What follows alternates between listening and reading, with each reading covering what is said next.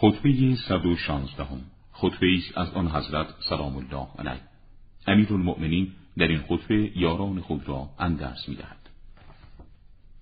خداوند سبحان پیامبر را برای دعوت به سوی حق و شاهد بر خلق فرستاد.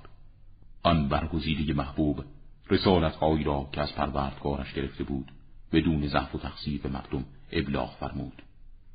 و در راه خداوند با دشمنان خدا بدون سستی و عذرخواهی غیر موجه جهاد نمود. او پیشوای هر انسانی است که تقوا بورزد و بینایی کسی که در مسیر هدایت قرار بگیرد.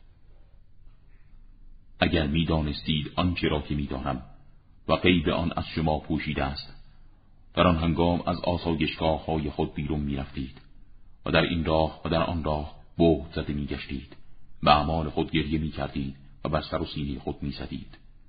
و اموال خود را بدون نگهبان و کسی که برای حفظ آن جانشین شما باشد رها می کردید و هر کس از شما را نفس خود مشغول می نمود و به کسی دیگر توجهی نداشت.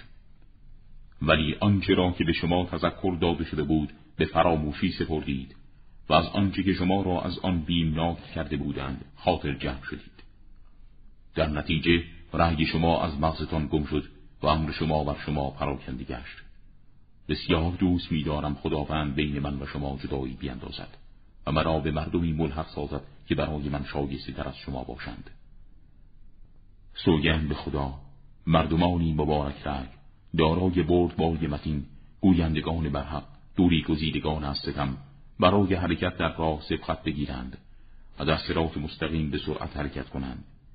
مردمانی که در کسب توشه برای آخرت ابدی خود و کرامت گوارای آن حیات فناناپذیر پیروز شدند. آگاه باشید. به خدا سوگند. آن فرزند سقیف متکبر و روی گردان از حق و عدالت بر شما مسلط می شود محصولات شما را می خورد و پیه شما را آب می کند بیاور آنچه را که داری ای پدر جهد